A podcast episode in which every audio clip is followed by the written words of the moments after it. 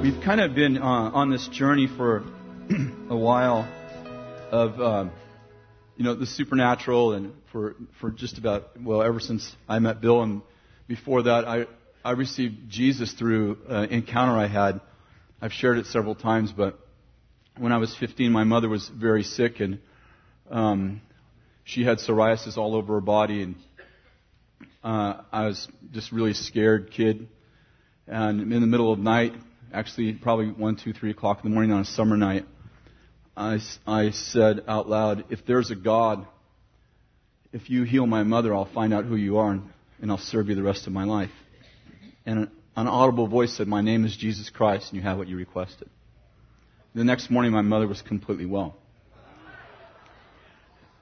Not the first uh, time I've ever heard an audible voice and the second time and the last time I ever heard an audible voice was a week later and the voice came back to me and said, My name is Jesus Christ. You said that if, if I healed your mother, you'd serve me, and I'm waiting.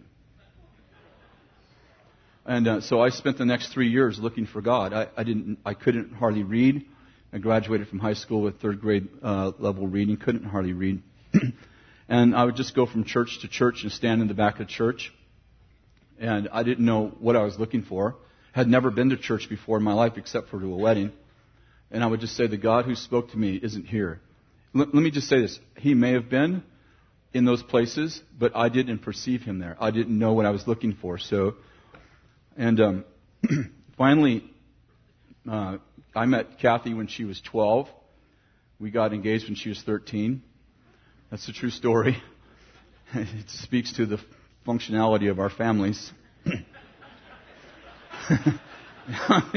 if somebody looked at my daughter at 12, I'd break both his arms.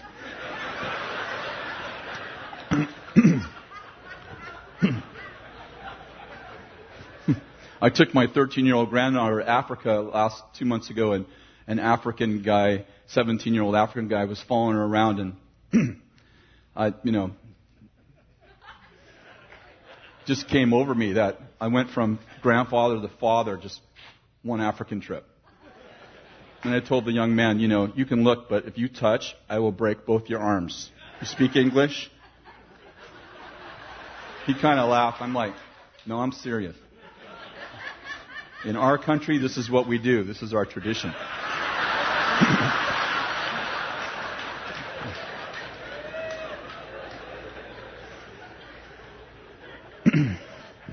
so, um, sorry.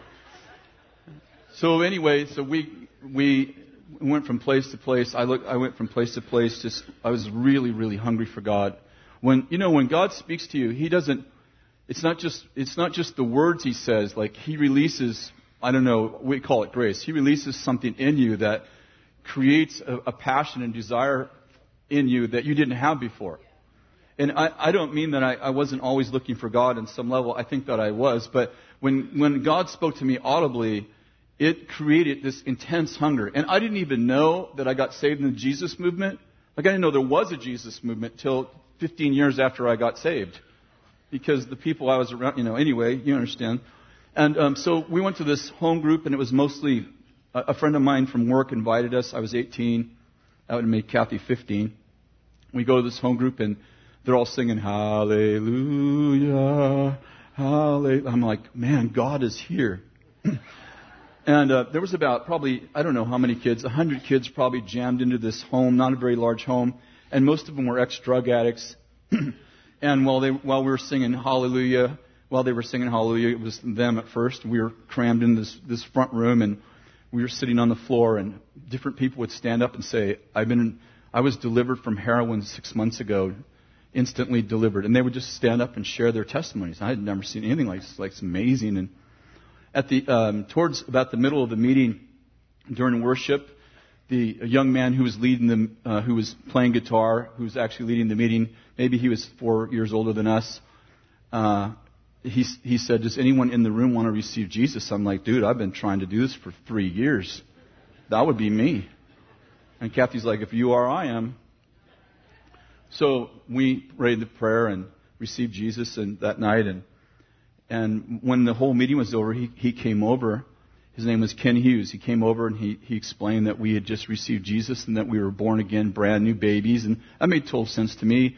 Told me, you know, he read the passage that we were born again and, and that we needed a father in our lives. And that totally made sense to me. So um, my father drowned when I was three. And he, and he brought two young men that were probably two or three years older than us. And he said, which one of these men do you want to be your father? I've never been to church before. I'm like, well, I'll just take the better looking one. you know, no discernment uh, whatsoever. But um, that man became our spiritual father. And I didn't know that we were in the shepherding movement till 10 years ago.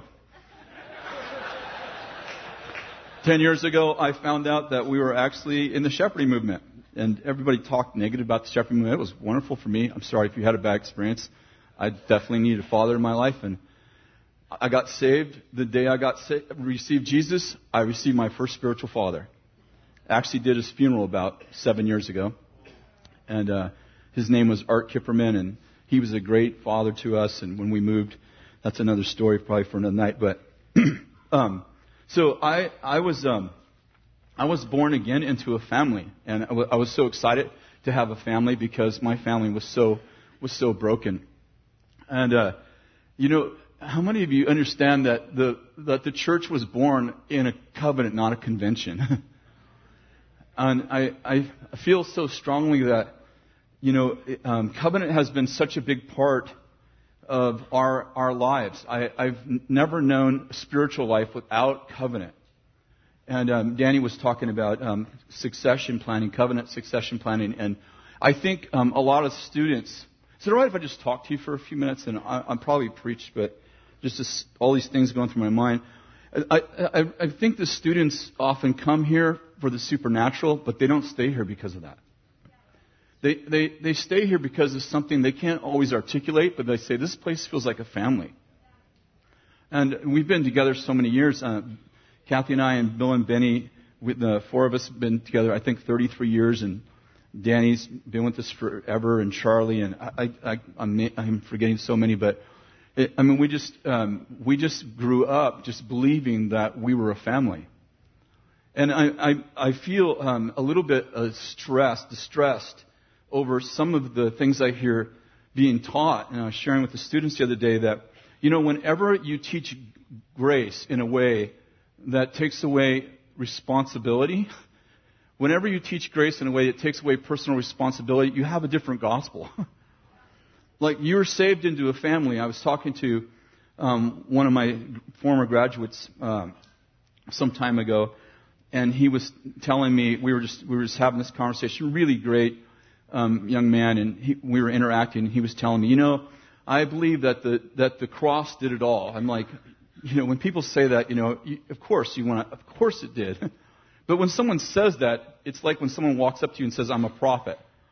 Like, you could believe in prophets, but when someone introduces themselves like that, you're kind of like, okay, so what, what's going on?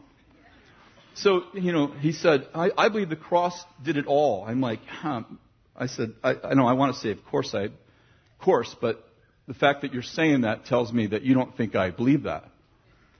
So I said, so, so what does that mean to you? He says, well, I don't believe I have to ask for forgiveness anymore. I'm like, okay. I'm, I'm not getting where you're going with this, but. So, well, I believe that Jesus did everything and, and, and that, you know, asking for forgiveness is, is, is a works. Like, it's like, it's not by our works, but it's by His. And, and so we, we end up in this conversation, just trying to understand where he's coming from. And, and I said, you know, um, and he said, you, you know, and he's finally, he's getting really passionate about it. And I'm mostly just asking questions, trying to figure out what's going on with him. And, and finally he said, do you believe that if you don't ask for forgiveness for a sin, you're going to go to hell? I said, I, I, I don't know. I, I'm not trying to stay out of hell. I'm trying to have a relationship with Jesus. I, I said, I, I'm not trying to figure out what I have to do to get to heaven. I'm trying to have a relationship with Jesus. And I said, I, I don't spend my days trying to figure out um, w- how much I can do and not have my wife divorce me. I'm not trying to stay out of a divorce. I'm trying to have a marriage. And if I, um, if I offend my wife, I, I don't want to, well, the marriage covenant means that, you know, that I don't have to ask for forgiveness. It's like if I offend my wife, no one has to, I don't want to have to ask for forgiveness. I'm just going to ask for forgiveness because I want to have a great relationship with her. So, so I'm like, I don't, I don't know what verses you're using, but, you know, I, I don't want to be, uh, extra biblical, but if I offend the father, I, I want to have a talk to, I want to talk to him about that. Not because not because I found the verse for it or against it, just because I'm in a relationship. And I was saved into a relationship, and like no one even had to tell me that if I did something that was, you know, um, if I did something that was wrong, I want to talk to the Father about it. And he said, um, you know, I think you, uh, I think you're making people sin conscious. And I said, I think they should be conscious of sin if they sinned. The worst thing in the world is when you've sinned and you don't feel bad about it. And so, uh, anyway, but I'm really not talking about sin. I'm really talking about like, we were saved into a family. And I, I don't know, to me, I, I feel like the orphan spirit is beginning to create teachings that are, that, you know, you take a few verses and you, you build a whole culture around a few verses. And I think that anything that takes you out of out of a family, anything that takes you out of covenant, anything that takes you out of relationship, I don't care how you spin it, is a different gospel. And I and I, I'm really concerned about that. You know, when um, when in the Old Testament the word fathers mentioned 613 times in the Old Testament, four times for God. 613 times, four times for God. So 609 times the word fathers used for a human. In the New Testament, the word Father is used 311 times, 249 times for God. And Jesus teaches us one prayer, and it begins with Our Father. Our Father. Uh, he's not, he's not just saying, like, hey, God the Father. He's saying, when you pray, I want you to pray to Him not as if He's God, but as if, he, if your Father is God. In other words, I want you to relate to God as a Father. Listen, I know how you came to the old covenant, but I'm bringing you into a new covenant. And I want you to relate to him as if he's your father, because he is your heavenly father. And by the way, when, um, when the world needed a savior, it sent a son. It didn't send a servant. I understand the son is a servant, but he sent a son. And by the way, the, the book is about us going to a wedding, and we're the ones getting married. And I, I think sometimes uh, I have a sense that we have exchanged the wedding for the marriage. that we have emphasized the wedding, and we think that a great wedding means you're going to have a wonderful marriage.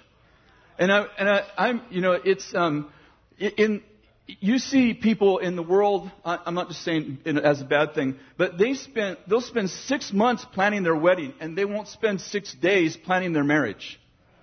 They'll spend thousands and thousands of dollars on their on their wedding, and they and they're not spend uh, ten dollars on their on learning how to be married. And um, and I think that sometimes we think that having a great wedding is somehow related to having a great marriage, and we should be able to look at lots of Hollywood marriages and know that that's not true. Weddings and know that's not true. And so, no, we we um, it's important that people realize that the church was born in a covenant. Jesus, um, you know, on the night he was betrayed, he took bread and he broke it and said, This is my body. And then he takes the blood, and you know this. You know why we take communion, so that we remember. Why do we take communion? So we remember that we live on the other side of the cross. Like, do this in remembrance of me. Remember that you're in a new covenant. This isn't just a New Testament, it's a new covenant. We were we are not born in an orphanage. We were born into a family. This is a family affair. And it's really important that the church doesn't become a business or it doesn't become a convention or we don't treat it like, like the goal is to gather a bunch of people. The, the goal is to have sons and daughters and fathers and mothers that we, as, as we've heard. You know, uh, Danny put so well, I thought this morning, just powerful. But, um, but it's, it's important that we realize that we, um, we were saved into a family and we were saved into a, a new covenant.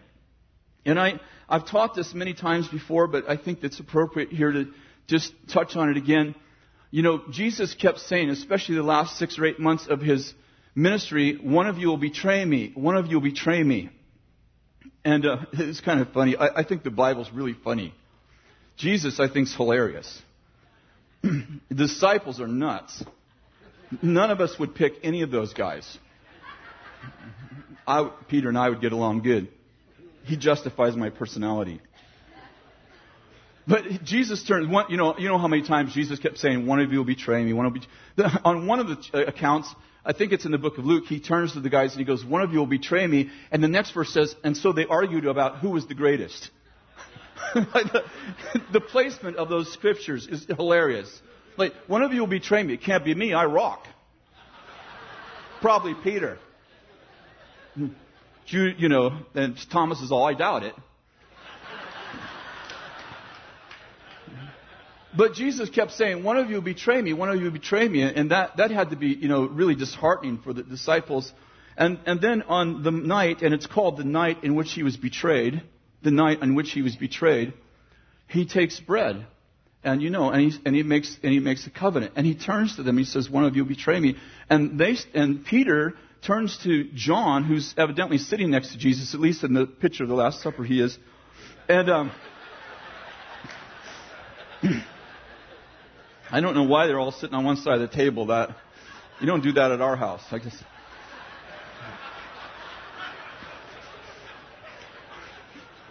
I guess for the picture, it's like, okay, guys, all get on one side of the table.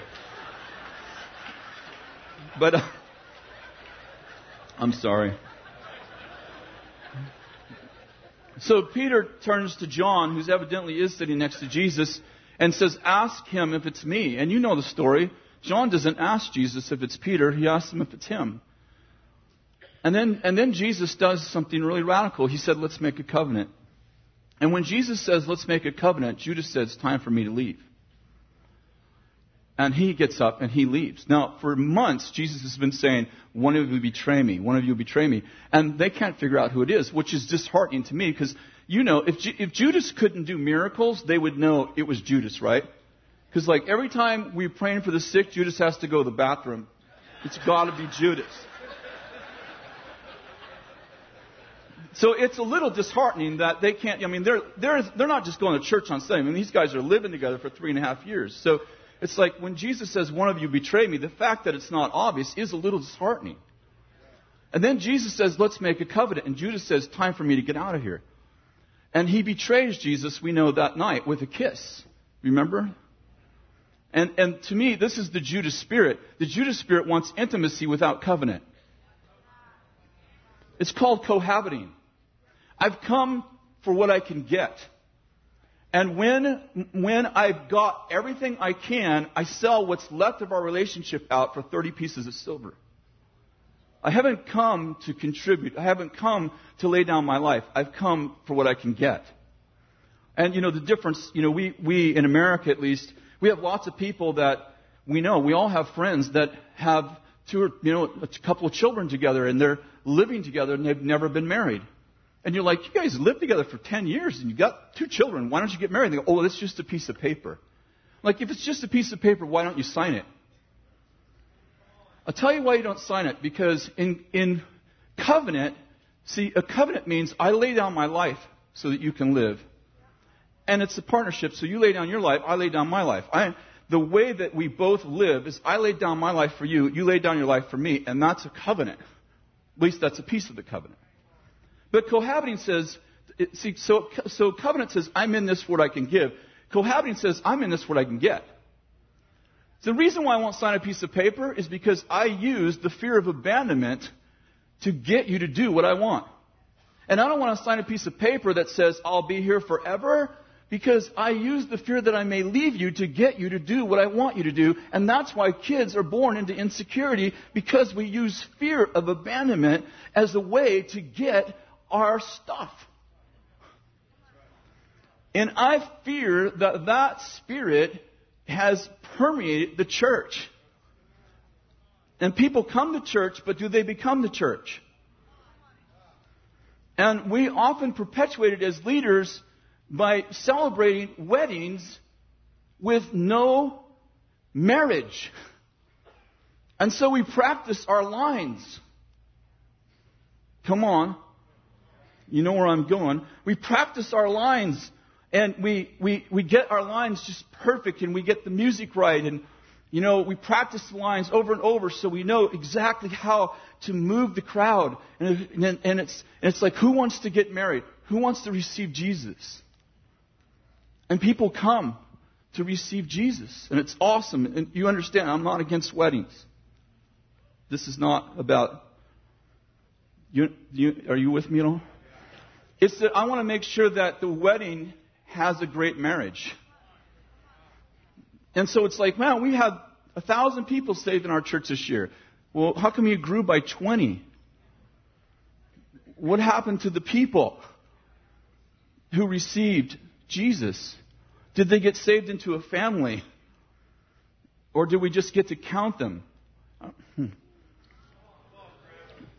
You know, I told you my, my brother, uh, my, my father drowned when I was three, and my mother remarried when I was five. And I've told this story many times. It's in a couple of my books. And I, I have had two stepfathers, and both of them were very violent men. Thankfully, both of them are saved now, which is awesome. One of them went home to be with the Lord last year, my first stepfather.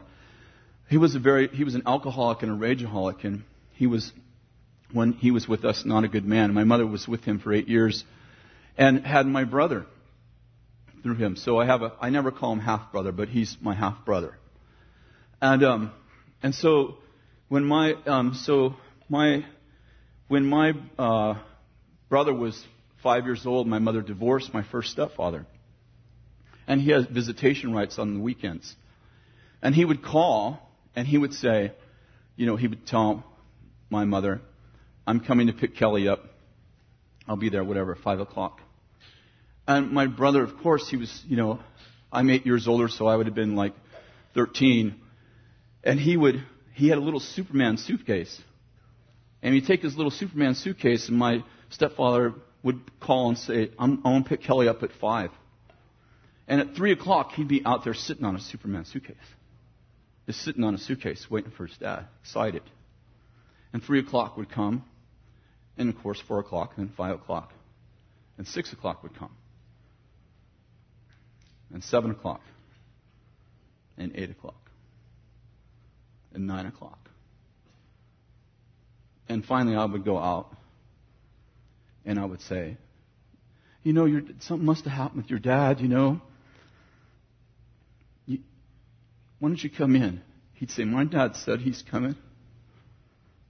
My dad's coming. I say, Okay. You don't want to come in? You know, see if your dad calls? No, my dad said he's coming. And finally, sometimes 9 o'clock at night, sometimes 10, he'd fall asleep on his little Superman suitcase. Middle winter, summer, didn't matter. For years. And I'd pick him up, and I would carry him to bed. A couple of weeks would go by, and my father would call, stepfather, I'm going to pick Kelly up. Well, my mother didn't even want him to pick him up, but you know how that whole thing goes. And he would go sit down on a Superman suitcase. And he'd fall asleep on a Superman suitcase, and I carried him in the house probably for three years. Maybe he got picked up every fifth or sixth time always hours late. And sometimes my mother would have to go out and tell him that he couldn't take him because he would come drunk, which created a whole other problem, as you can imagine. And, you know, it's resulted my brother's never married. And he's never, his heart is still broken. And I just, sometimes we create expectation that we, we don't fulfill. And I just wonder, like, we promised them, like, you're saved into a family, but nobody ever comes. And there they sit on their little Superman suitcase, wondering if anybody's going to pick them up. And I just don't want any part of that kind of Christianity. I was saved into a family. I've never not known a family as a Christian. And I don't want any part of anything besides that. And I don't know what's being created, but it doesn't feel like covenant. I'm not talking about you. I'm just, I honestly am not. I, I feel like we're moving into, we're moving away from covenant into cohabiting. It's the Judas spirit, and I don't like it. And we're beginning to teach. I feel like, this is what I feel like. This is just not the word of the Lord, just my feelings. My feelings is my feeling is that orphans are leaving the orphanage and they're teaching orphans how to be orphans. And we're teaching we're, we're trying to teach we're trying to teach you know we're trying to teach fathering principles to bastards. I don't use that as a cuss word. People who have not been fathered, illegitimate children who've never had a father, and they come to the church and we try to teach them fatherly principles. Like this is the shepherding movement. This is this is it. The Lord's my shepherd. It's and it's all this weird stuff because partly because so many so many leaders have been raised in an orphanage and all we know is control. And we're big brothers. Like we're elder brothers. You know the story of the elder brother and the and the prodigal son? It's like, you know, we're we're competing with the people we're supposed to be leading. And we create hierarchies. You know, I looked up the word hierarchy and it says in the Wikipedia, it says that hierarchy came from the principle of the pecking order, which came from observing chickens, which fits perfectly. Chickens, it's all about fear.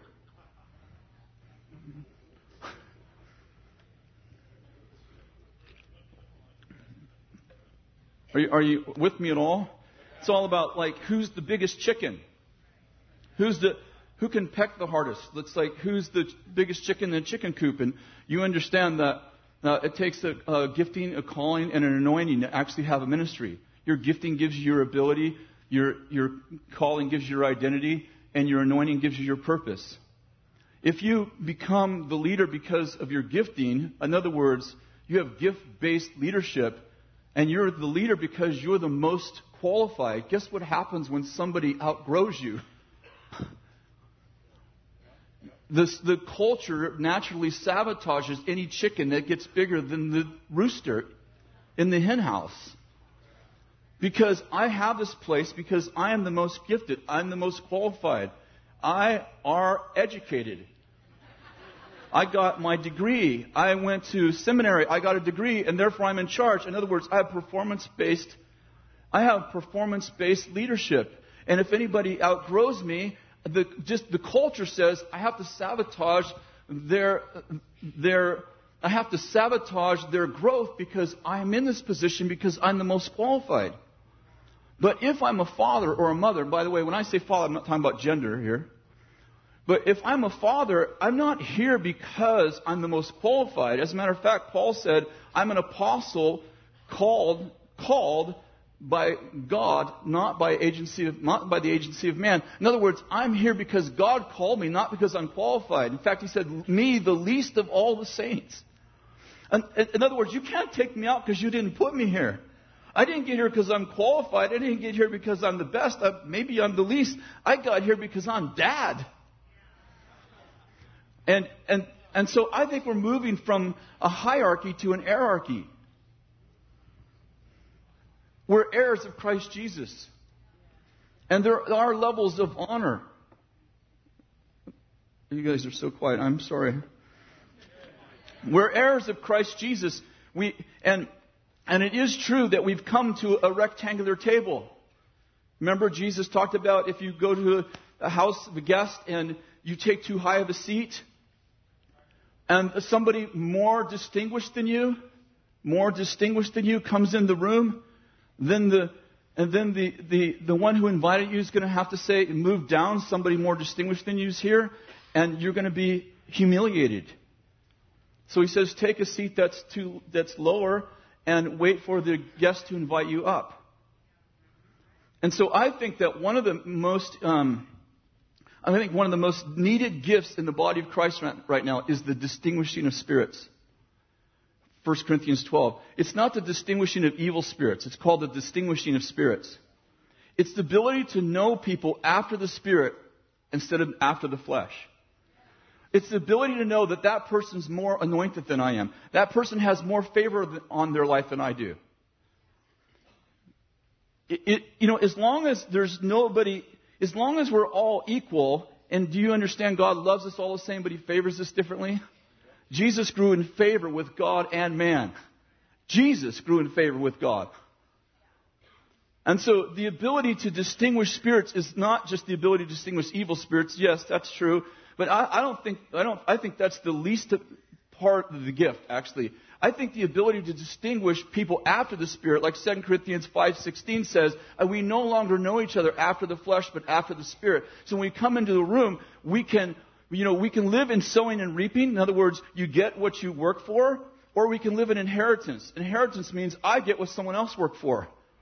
But the only way for me to know that someone has more than I do is to have, to be able to distinguish that they deserve the higher seat than I do.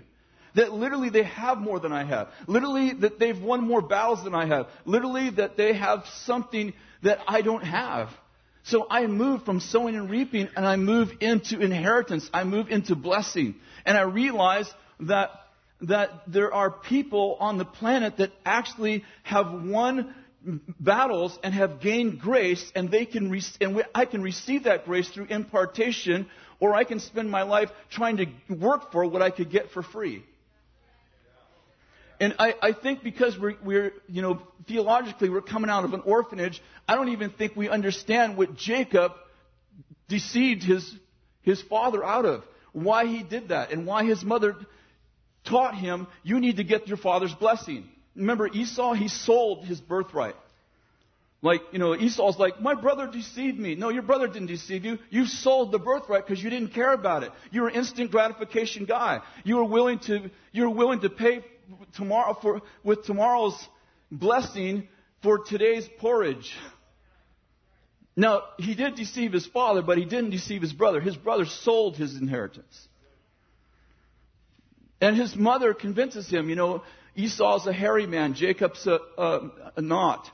And his brother convinces him, a knot. Sorry. His brother, can, I mean, his mother convinces him, you know, put skins on, on his arms and to, you know, and to, um, you know, smell like Esau because Esau was a hunter. And his father says to him, you, Isaac says, because Isaac's blind. And Esau, I'm sorry, Esau goes out to hunt to, you know, get game to give his dad, to give his dad a meal, to make his dad a meal so his father will give him the blessing. In the meantime, Jacob, with, you know, animal skins on his arms, comes into his father's room with, you know, with his, the meal that his mother helped him prepare. And how, how many understand the mother helped him prepare? The bride taught the Jacob get the inheritance. And he comes in and his father says, you know the story, you smell like Esau. You feel like Esau, but you sound like Jacob. And he receives the blessing. And a, an hour or two later, Esau comes into the room with the meal and says, Father, bless me. And he goes, What? Who did I just give the blessing to?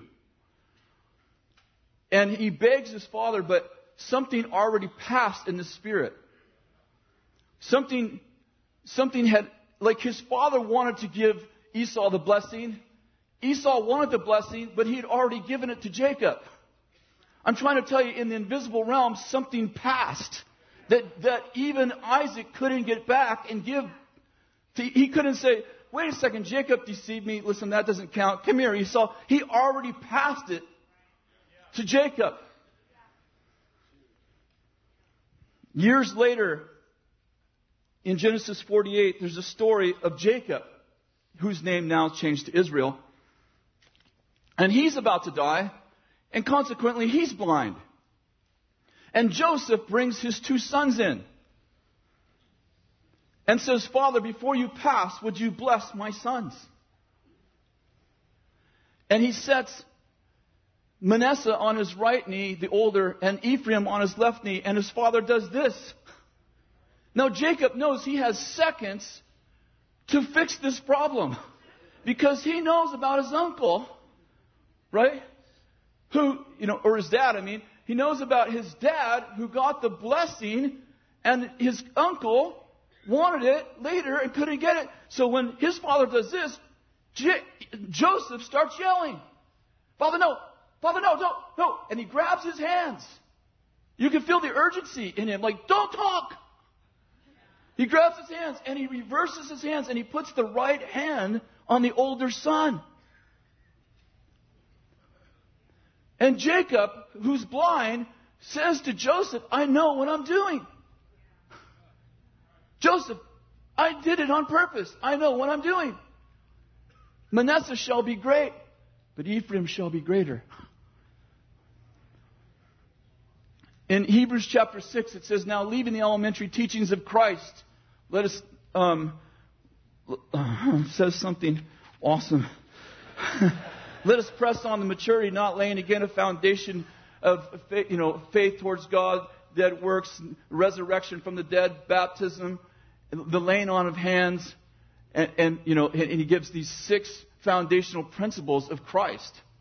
With the resurrection from the dead and faith towards God, he names in between those laying on of hands. And of course, you know, we always like, we lay, on, lay hands on the sick and they shall recover. And our idea is that, that the laying on of hands is for, you know, for healing, which is, it is. But this is written to the Hebrews. The Hebrew understanding of this scripture is not lay hands on the sick for recover.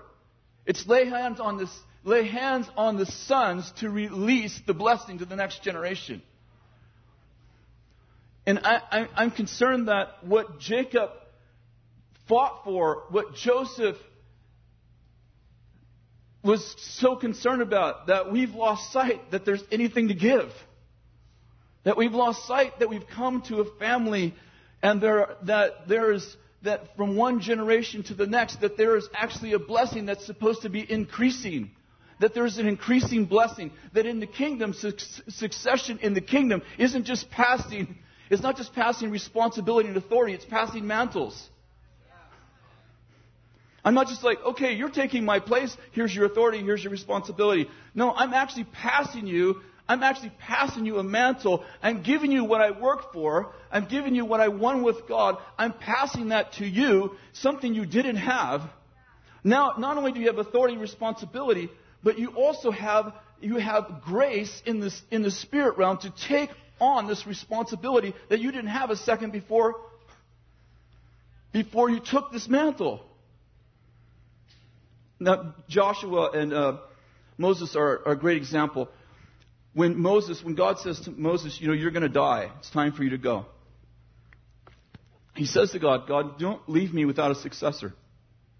And God says, okay, this is what you're going to do. You're going to take Joshua and you're going to take him in front of the people. And you're going to, you're going to tell Eleazar the priest to bring the Urim. Now, you know the priest carries the Urim and the Thummim, right? The yes and no. He says, just tell Eleazar just to bring the yes. This is already a decision. I'm not asking Eliezer, I'm telling him, come bring the yes. And you're going to bring him in front of the congregation, and in front of the congregation, you're going to give him some of your authority. The interesting thing is, everywhere else that word authority in Hebrews translated splendor or translated majesty. You're going to give Joshua some of your majesty. You're not just going to give him responsibility. You're not just going to give him authority. You're going to give him majesty. What's he saying? The people are going to want to follow him because there's favor on him. Not, he doesn't just have positional authority. He has permissional authority from the people because the people see majesty on him that he didn't have one second before Joshua, Moses laid hands on Joshua. And Moses and Joshua was endowed with wisdom because he got experience from Moses. No, for Moses had laid his hands on him. Joshua was endowed with wisdom, for Moses had laid his hands on him. Paul to the Romans, I long to come to you, Romans 1. I long to come to you, that I might impart a spiritual gift to you, that you may be established. Let me tell you what he's saying. Romans, you guys aren't established. You know why? I haven't come and given you a spiritual gift. You lack something because I'm not there. Oh, it's all about Jesus. It is, but it's the way you receive the things from Jesus. It's, it's horizontal and vertical. Some things you can only get in your personal relationship with God. There's other things you cannot get that way. There are things you can't get personally from God. You, he, you, can only get, you can only get from the cross. You can only get horizontally. God designed it that way. He didn't, it doesn't have to be that way, but God wanted you to have a connection with the head and the body. Somebody wrote me on Facebook, said, Do you believe in institutional church? I don't know, when you say it like that, it sounds really close to mental. do, you, do you believe in institutional church? well, I don't know if I do or not. No? So I said, I, I, I'm not sure what you're saying, but do I believe in organization? Yeah, anybody that has more than two kids believes in that. I remember when our, when our family became an institution. We had four teenagers all home at the same time. And somehow they disappeared from the banquet eating table of the Lord. They all had things to do every night. It's like no one's, the kids aren't home anymore. And so, you know, that we did that for about two weeks, and then we had then we then we had institutionalized our family. And we said on Tuesdays and Thursdays you will be home for dinner. Well, no, no, no, no, no. You will be home for dinner. You, you, it has to be an emergency for you not to be home at dinner. You know why? Well, I don't know. Well, because we're a family. And, and, like it hasn't felt like a family for a month or so, so it, like we're going to institutionalize this thing. We're going to organize this. You know, and what happens is they come in at, you know, one comes in at seven and says, I'd like to have chicken, and another one comes in at eight and says, you know, I like, you know, I'd like steak, and, you know, mama's like, listen, we eat at six and you'll be here. Sorry, we have to organize meals. Do you understand what I'm saying? I'm saying that you, in, you, organ, you, you know, organization comes from the organs that you have in your body. They're organized for life, right?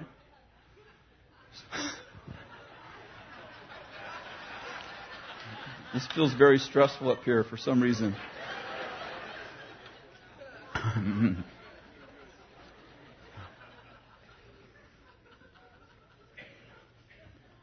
so I think it's important to realize that that we've come to a covenant, and uh, that it's a new covenant. It, sometimes the word testament feels like will, but we, we come to a new covenant. This is a covenant, which means we've come into a family that began by laying down our lives. Jesus laid down his life, and we came to we came into this covenant through baptism, which is a prophetic statement that we laid down our life to get life. That's how we did it. We didn't come here like, um, I'd like to check out the menu. It's like, no, no, here's the baptismal tank, and you die, and by the way, we need you in the nursery when you get out of the tank. It's funny to me, it's like, you know, you're like, you're like, hey, you know, can you, can you, can you move up three seats? And people are like, you know, the Lord is my shepherd. I'm like, you know, it's weird that we have a culture that will go to work for a boss who doesn't know God, which is fine. Hear me out and, and, get there the time that he or she says and do everything they say and wear the uniform they, they tell them to wear and, and do everything they say to do it for those eight hours. We'll do that for money. we come to church and say, Can you help in the nursery? And it's like, Have you ever heard the shepherding movement? Trying to control me. I'm like, Why don't you try that shepherding movement thing on your boss and see how long you keep a job? It's just, it wearies me that we'll do for money what we won't do for love.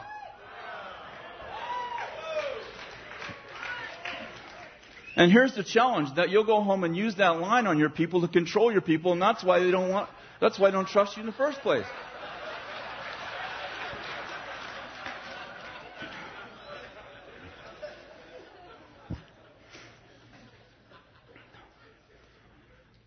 In Genesis chapter 4, verse 1, it says in um, New American Translation, New American Standard, says, Now Adam, or man, had relations with his wife Eve, and she conceived and gave birth to Cain.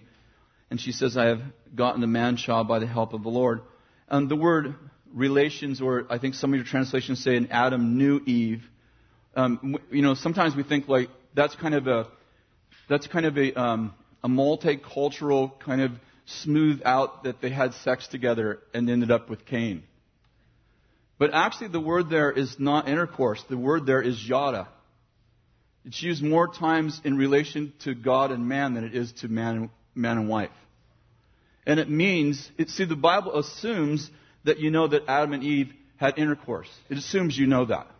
It doesn't assume that you know that they had yada. That they had a deep interpersonal relationship, and out of that came children. Are you with me? In other words, it wasn't a one night stand. They didn't have children out of a one night stand. They had children out of a deep interpersonal relationship. And out of that deep interpersonal relationship came children. And that's why God gave women a hymen because He wanted children to be born out of a covenant. So He provided the blood so that the covenant could be ratified before the children were conceived. The goal was that children would be born out of covenant, and every time you see your child, you would be reminded of your intimate personal relationship with your wife. They would be of the fruit of the beauty of not cohabiting, but of the intimate personal relationship you have with the woman of your dreams or the man of your dreams. Are you with me? Children were to be born out of covenant. They weren't to be, they weren't to be born out of one night stand, a brush with passion, or the music being just right. They were to be born into a covenant family. It wasn't, it wasn't about, let's, let's count how many, you know, Wilt Chamberlain, it's in Sports Illustrated, so this is not like private story, but uh, he bragged about the fact that he had over a hundred children all over the world. He didn't even know most of their names. I'm like, listen, impregnating people doesn't make you a father. Are you with me? And so I, am simply saying that we, we have to move out of that, that, that orphan mindset and begin to be fathers and mothers so that people actually get saved into a family and not into an orphanage. Well, we brag about how big the orphanage is. But nobody ever comes. And I think it's the Judas spirit. And we have to make sure that before we try to, you know, make sure that it's not in them, we have to make sure it's not in us. That we are fathers and mothers who celebrate and who empower. You know, we empower, we don't enable. There's a big difference between empowering and enabling. If you're afraid to confront, you enable. But if you're a father or mother, you empower. I, I don't have any problem confronting you when you're doing things that are you know, creating a negative effect on the family or on yourself. I don't have any problem confronting you because I'm a father and you're a son. And what makes you a son, part of what makes you a son is you can receive discipline. It's all part of being a family. So, part of the challenge for us is that the greatest grace in our lives lies in the twilight years of our days. So that only people who have eyes to see and ears to hear can get it. See, we, everybody in, in at least American culture wants to be young. It's a compliment to say, oh, that person's young at heart. But remember, Proverbs says that the crown of an old man is his gray hair. Who is most honored in the Bible? The elders. Who's most honored in our culture? I'm not saying valued, I'm saying honored the youth. Why? Because we have performance based culture where we honor people who can perform. And when you can't perform anymore, then we put the people away where we can't find them. Because they, they're not like contributing to society anymore. And I'm like, I'd like to tell you where God hides the greatest treasures. He hides the greatest treasures where you'd never think to find them. He hides the greatest treasures in the twilight years of our life when we can no longer perform. So that only those who have eyes to see and ears to hear have a value for this. And we have a whole bunch of people running around working for what they could have got for free. But they don't know about this because their mama didn't teach them.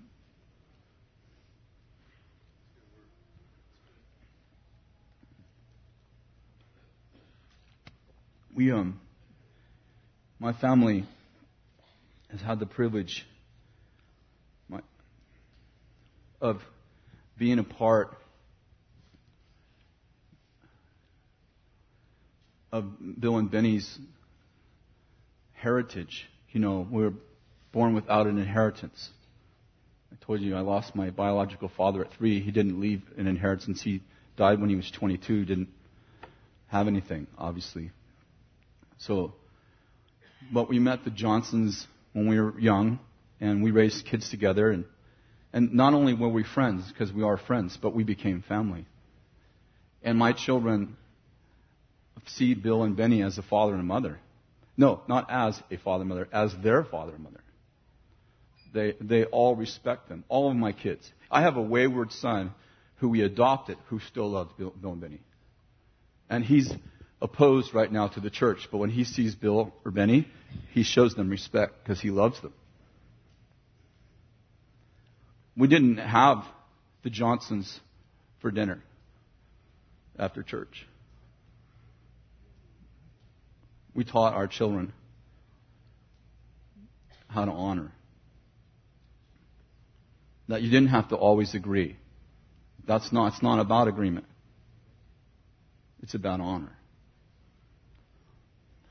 And uh, two of my son-in-laws are here tonight.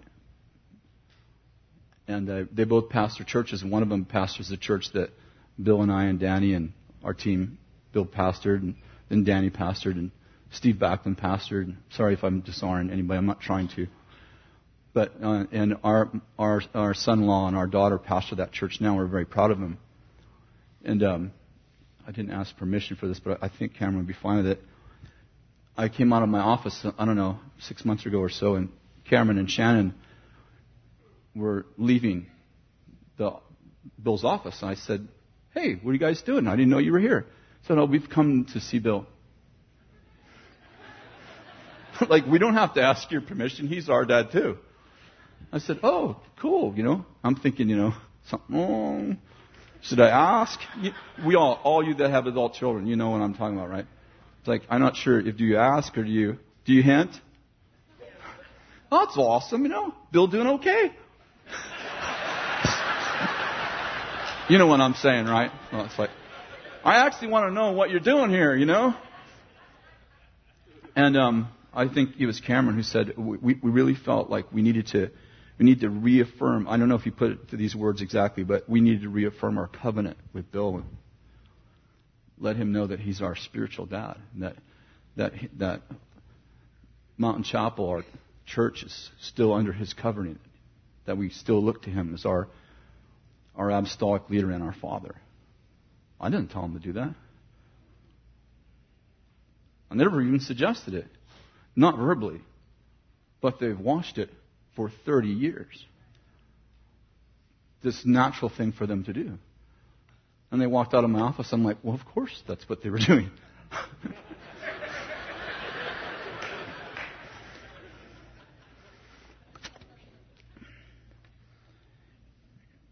Earl Johnson was our was Bill Bill's dad, and he was a, a grandfather to me and uh, a grandfather to our Mountain Chapel church. And when Bill came to Mountain Chapel, um, he had um, he had that I know of. He he had he came under one premise that, and it was called Calvary Chapel at the time. He told the elders, which I wasn't one at the time, that I will I will come and pastor this church. I prayed about it. I feel like I'll come and pastor this church if this church comes under my dad's covering. And that means that I come see my dad like once a week. And that we're come under his authority. And our team was like, I don't know if they knew what that meant, but they're like, whatever you need. And so our, so Earl became our, our grandfather. Bill was our father, but Earl was our grandfather. Every once in a while he'd, not very often, but he'd show up. No, he'd show up often, but every once in a while he'd show up in a meeting. Usually we had to make an adjustment. And Earl had a, a baritone voice. He sounded like this all the time. And he, he would, uh, he worked here. Was really cool because he, he worked here as, um, as our uh, senior, um, our seniors pastor for I don't know how many years. Well, I was the senior associate. And he'd sit in meetings and of course, you know, he has all this experience and like, you know, I got here, I've never actually pastored a church. I was a business guy. So Earl would sit in the meetings and sometimes Bill would be gone traveling and, you know, Pastor Earl's sitting in the meetings and I'm like, you know, am I supposed to like tell him, like, this is yours to take? You know, it's like really intimidating. Here's this patriarch with all this like, you know, wisdom and, and experience. And I mean, this guy's definitely like, you know, if we're talking about like a rectangular table, he's sitting at the top. You know, I mean, John would have his head on his chest if it was like Last Supper. And you know, and it was really, it was kind of unnerving. The first year, like he would be in the meetings, and if Bill was there, wasn't you know problem. Bill's leading the meeting, but if Bill wasn't there, I'm like, you know, I'm not really sure what my role is here. And he would just keep affirming me. He would be, he'd be quiet in the room and he'd just mm-hmm, nod his head and say, that's a good word. That's, love that. And, and I realized that he was empowering me to lead. Like, no, no, you lead. It's your job to lead. I'm, I'm here to support you. And about maybe two or three times over four years, he'd say, Mr. Vallotton. No, Pastor Vallotton, you call me. Pastor Vallotton. Yes, sir. I need to have a conversation with you in your office. yes, sir. Listen, before we get there, whatever it is that I did wrong, I will fix and I will give up to half of my kingdom to those I have wronged. You know, it's that kind of feeling like Jesus is in the room, you know. He'd sit in my office and he'd be like, and Pastor Vallotton, I think we need to make this adjustment. Yes, sir. Yes, sir. I don't even, I don't even thinking if I agree. Not even an issue right now. yes, sir. You, will you'll make that adjustment? Yes, sir. Yes, sir, I will. I, I, I, won't even think about what you said till you leave, but I just know whatever it was, I'll run it back through my mind, and when I'm not nervous, I'll fix it.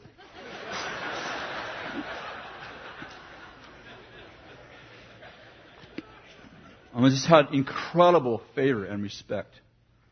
And uh, it was so amazing you know, I was, I was raised to be a pauper and, and it was so amazing to be under Bill's care, who's raised to be a prince, and then under, if you will, metaphorically speaking, under the king.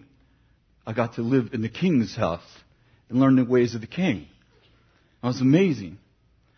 And so uh, about eight years ago, Pastor Earl got sick and he had cancer.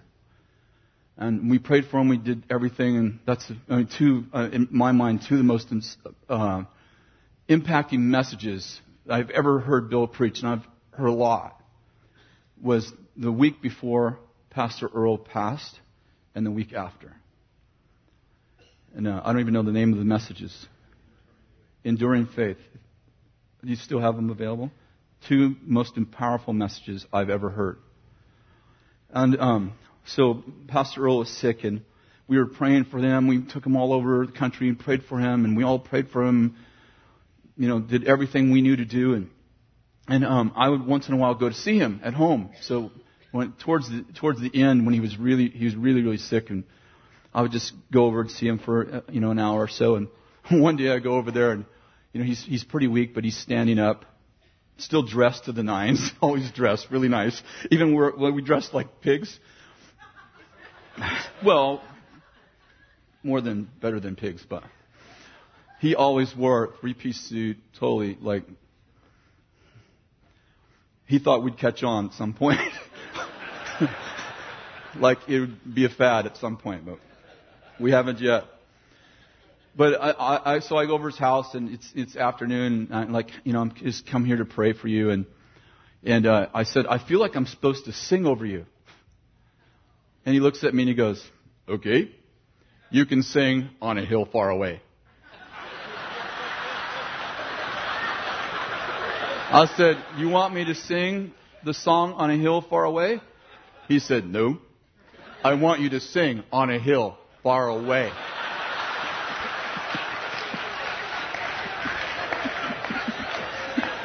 I guess he figured that he, he didn't want to take any chances. He was already sick.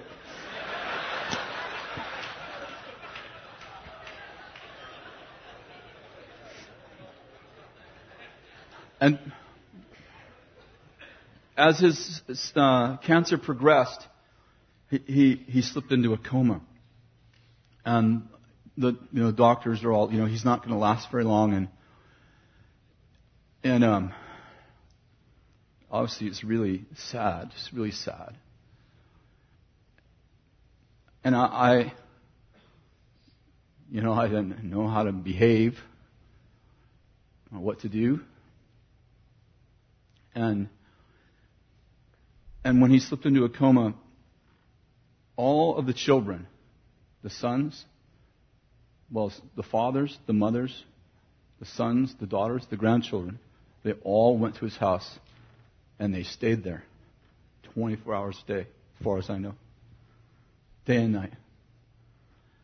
And they would worship over his bed around the clock that I know of in shifts. The bedroom wasn't really big, and I don't know this is all by memory. I didn't count, but 30, 40 people in the house all stayed, taking turns sleeping on couches and in other rooms so they could be there. He's totally unconscious in a coma. And I would go there.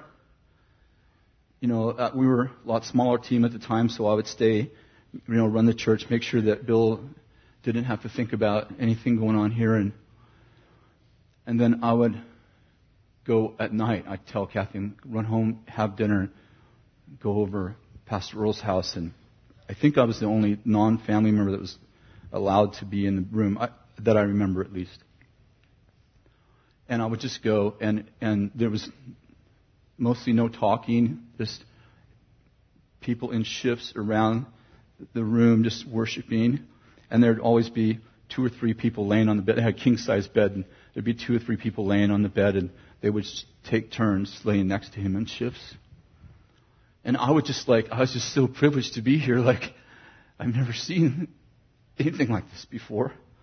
And so I would just like quietly slip in and, and, you know, if there was room in the, I'd look in the bedroom. If there was room in there, I'd kind of work my way in and just get back in the corner so I wasn't bothering you. I just want to experience what this was like to be part of a family and watch this whole honor royal family. It's a royal family.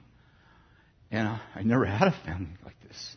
I, I be clear, I had a mom that always loved me, and she's still alive, and she's a believer, and I, I, I love my mom and honor her, but just came from a broken family too. So, so I would just slip in the room and get in the corner, and you know, of course, everybody would be kind of, Kris, how you doing? You know, and I just stand there for an hour or two.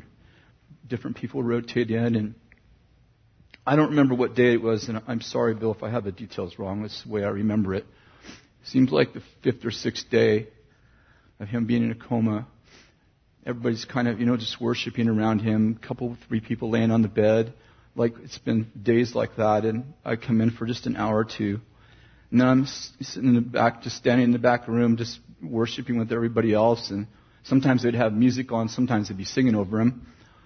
And, um, and suddenly he's laying face to face with somebody who's always, there's always someone praying for him and just talking to him, even though he's in a coma, talking to him. And, and suddenly he wakes up out of the coma.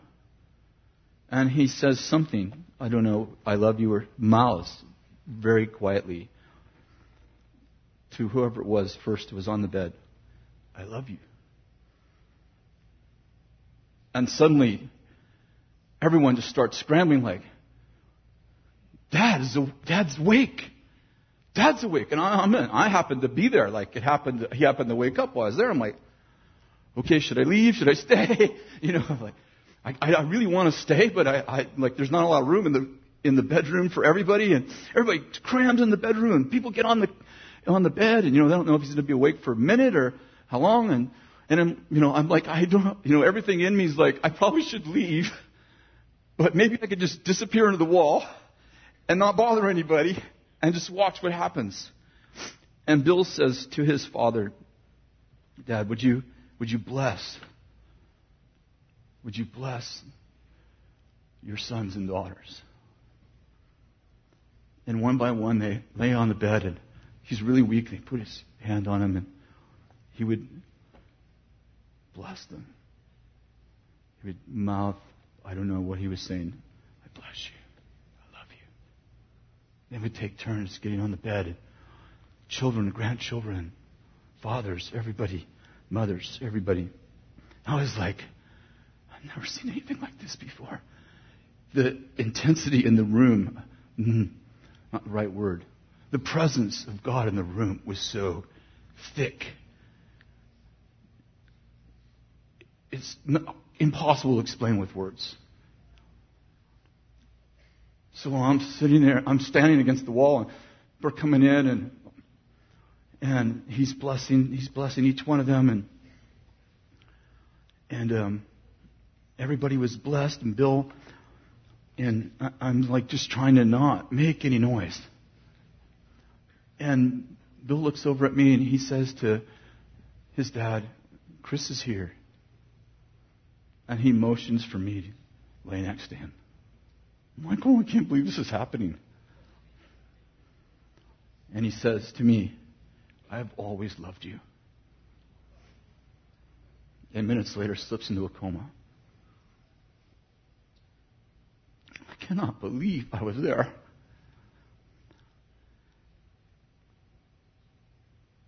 That's what I want to be a part of. I don't know what this other stuff is that's going on, but uh, I want to be a part of a family. That's what I want to reproduce. And you know what? Every time I get the flu, I call all my kids. just in case. You never do know when the big one's going to happen. I'm, if I'm puking in the toilet, I want everybody like in the bathroom just.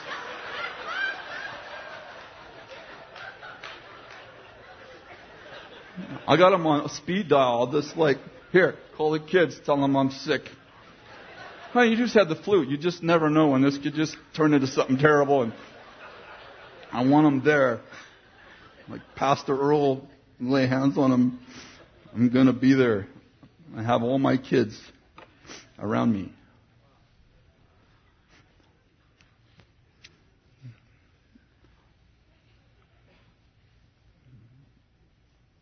Now, can we not turn the church into a business? I was a part of a business for 20 years. I, I don't want. I don't want. I don't want to lead a business. I want to be a father to a family. I don't want my, of course, we have employees. So in this context, I don't want to think of them as employees. I want to think of them as sons and daughters. And yeah, they may have to find a job someplace else if this isn't right for them, but that's, it's, it should be father first, family first. I understand this gets more complicated. We work on it all the time. We, five, we have 520 employees. I do understand there's a performance aspect to this that's healthy. I get it, all that. I work with it every day. But I'm saying we want to be family first. We want to be a covenant. I want to pray for you. Would you stand, please? I don't know what else to say.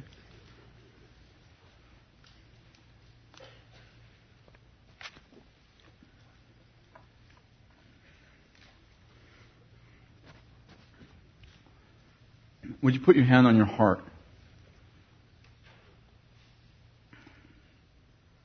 I'm sorry, we need to do something else. You just put your hands down for a second? I'm sorry. Many of you were born in an orphanage, metaphorically speaking. And while I'm speaking to you, when I'm sharing, you're like, I, I, am leading, but I've never had a father, a mother, a father. You understand what I'm saying? And sometimes when we use the word father, we all know that like father has negative connotations in our environments, not just because of the church, but because of all the dysfunction that's in our cultures, pretty much all over the world. And so when we're talking about fathers, you know, it isn't just your people that have trouble with it. I mean, some of you are okay with the word father as long as you're the father. But you've never been a son. You've never been a daughter. And you're trying to have authority without being under authority. And I'm not using the word authority in any kind of like, that, you know, the way that could be used. I'm talking about you don't have dad. You know, you don't have somebody.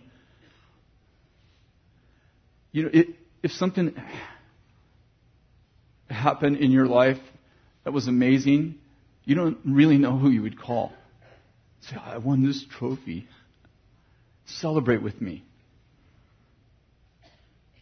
I, I told you I lost my dad at three. I, I honestly never really missed my dad until we had our first kid. I never knew what it was like.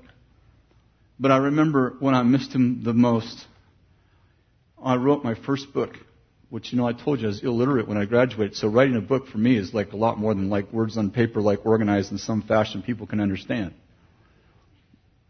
And I remember I got from the publisher sent me the first book and I remember being in my office thinking, if my dad was here, he would be so proud of me right now. And I remember just sitting on my couch in my office thinking, I wonder what he'd say to me.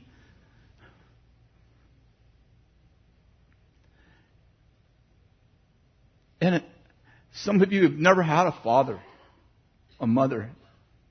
You've never had anybody. You're trying to be a father you're doing the best you know how to do. You've never really been a son to anybody, never been a daughter to anybody. And just the word father is painful, like it was for me when I when I met my first spiritual father. It's like uh, even even into the early days with Bill, like wow, you know, authority abused me for years. So trying to be under someone else was hard. And if that's you, I feel like we're supposed to pray for you. I don't want to embarrass you. But I do, I do feel like we're supposed to pray for you. That God would heal your heart. And that He would give you a father. So that you can be a father. You can be a mother. Because you've been a son. You've been a daughter. If that's you, would you raise your hand? I want to pray for you right now. Let's not do the I have no needs among leaders thing. Okay, that's just, let's not do that. If you, if that's you, you know it because your heart's on fire right now just that's that's me. I've never had a father. You're talking about fatherhood. You're talking about motherhood, and I I hear your words, but I, I don't know by experience what you're talking about. Would you raise your hand? Those around them, would you just put your hand on their shoulder, please?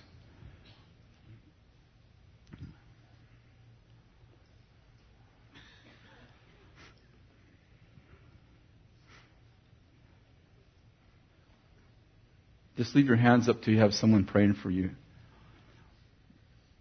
And just, I want to pray for their hearts. I want to pray that the Lord would just remove. In fact, let's just do that. Lord, we just pray right now for our sisters, our brothers. Lord, that you would that you would restore their soul, that you would take away the pain of the past, that you would take away the fear of authority, the fear of fathers, the fear of mothers,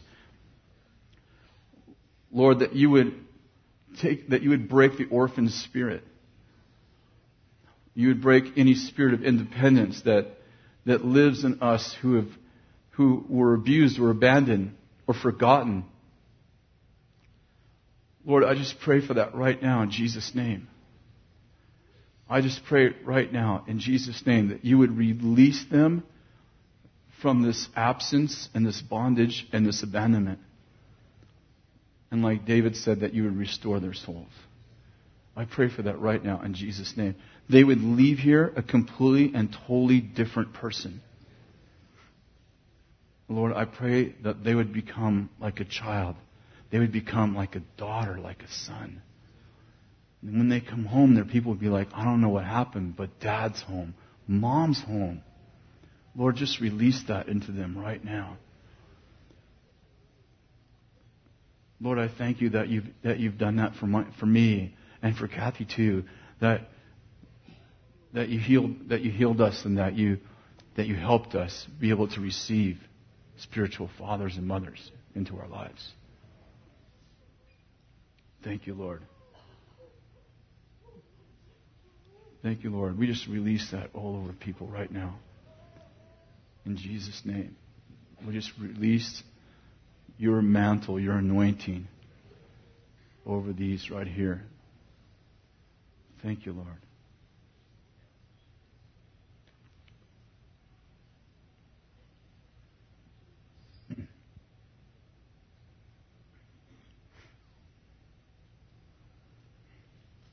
And Lord, let's put your hand on your own heart now. Father, we pray for our own hearts that you would give us, that you would heal our hearts, that you would give us a sense of family, that you would take away any kind of orphan spirit that lives in us, even us that have had fathers and mothers, even us that, even those of us who do have mothers and fathers, that you would, that you would take away that, that you would teach us how to be fathers and mothers in the kingdom that we would release inheritance on our sons and daughters, that they could become mothers and fathers, that we would, that we would help to live in covenant, that we would be, we wouldn't be afraid of covenant, that we would become a, a covenant community, a, a family that is plans to stay together forever. That we're not trying something, that we're actually living in, in a family, we, and we actually, covenant means more to us than, than justice or even more than disagreements. Lord, we just release that on every single person in the room. Thank you, Lord. Thank you, Lord. Just turn and give somebody a hug. Just give them a hug and let's love on them a little bit.